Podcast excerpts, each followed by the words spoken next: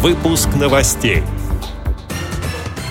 Во Всероссийском обществе слепых подвели итоги организационной деятельности за прошлый год.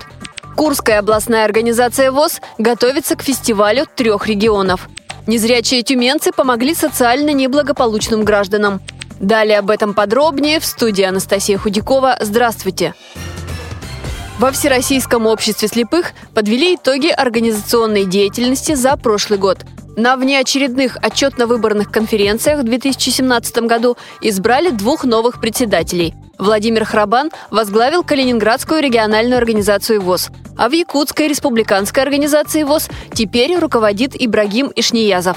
В региональных парламентах 3 представителя Всероссийского общества слепых обладают статусом депутата, и 4 представителя ВОС являются помощниками депутатов. Увеличилось представительство руководителей местных организаций и актива в Советах по делам инвалидов.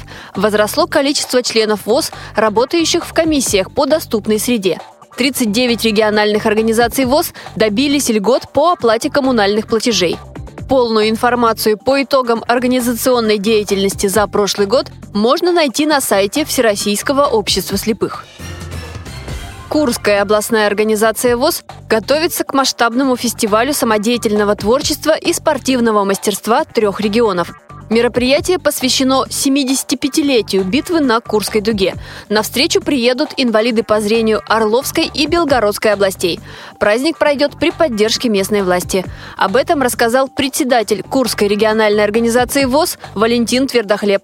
В программе предусмотрено выступление творческих коллективов. Все жанры взяты во внимание. Это творческий конкурс, а спортсмены по шахматам, шашкам, дартсу и армрестлингу, пауэрлифтингу тоже будут на своей площадке выявлять победителей. Победителей наградят и ценными подарками, и дипломами лауреатов. В программе предусмотрено, во-первых, участие музеев боевой славы, музея юных защитников Отечества. Потом у нас будет демонстрироваться в день открытия, 19 марта, фильм, который недавно наш человек, художник, купил и кадры, и фильм из военного архива, который будет продемонстрирован для всех участников. Это очень значимый момент в нашем мероприятии. Потом мы запланировали экскурсию по местам боевой славы, и возложение цветов к могиле неизвестного солдата и мемориал вечной памяти. Фестиваль самодеятельного творчества и спортивного мастерства пройдет с 19 по 24 марта.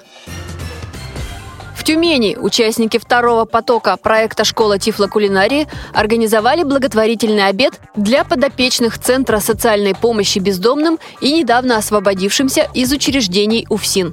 Незрячие люди приготовили капустный салат с крабовыми палочками и кукурузой, а также гречневую кашу с тефтелями, сварили морс. Обед был упакован в одноразовые контейнеры и привезен руководителями проекта в социальный центр. Напомню, что программа «Школа Тифлокулинарии» стартовала в Тюмени в октябре прошлого года. Первая группа проходила обучение с октября по декабрь. В марте состоится состязание среди молодых людей обоих составов. Лучшему кулинару вручат мультиварку с речевым выходом.